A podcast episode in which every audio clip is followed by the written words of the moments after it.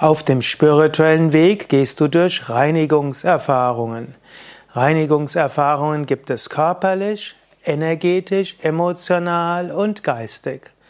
Wenn du zum Beispiel in einen Yoga-Ashram gehst und vielleicht vorher Fleisch gegessen hattest, ab und zu mal ein Gläschen Wein und jeden Morgen zwei, drei Gläser oder Tassen Kaffee und am Tag und dann kommst du dorthin und dann hast du eine absolut reine Ernährung. Das heißt, du hast eine Ernährung ohne Fleisch, Fisch, alkoholische Getränke.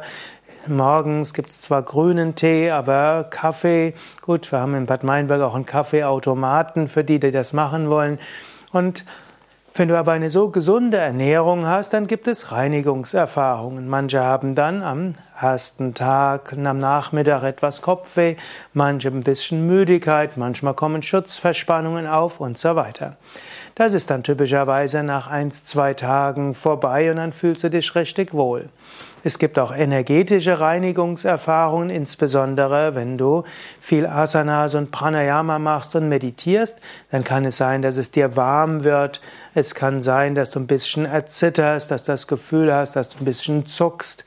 Das sind so Sachen, die ein paar Tage, manchmal auch ein paar Wochen andauern während der spirituellen Praktiken, was ein Zeichen ist, dass die Nadis, die Energiekanäle sich öffnen und dabei treten diese Reinigungserfahrungen auf.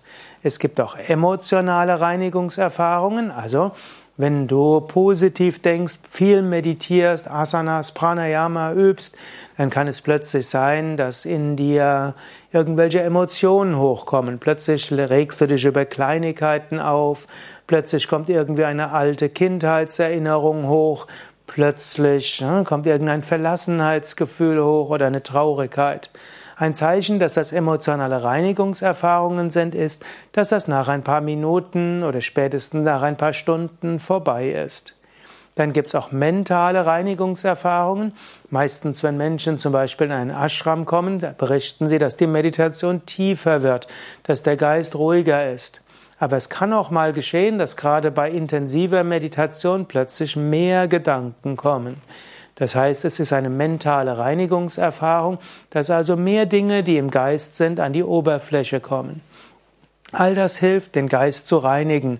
Das ist so ähnlich angenommen, du hast irgendwo einen Speicher und du nimmst dir mal vor, den sauber zu machen. So wie du hochkommst, wirst du dir erstmal bewusst, wie viel Staub dort ist und dann kehrst du und dann merkst du, wie der Staub in die Luft geht und dann merkst du, ja, auf dem Weg der Reinigung wirst du erstmal den ganzen Schmutz etwas genauer sehen.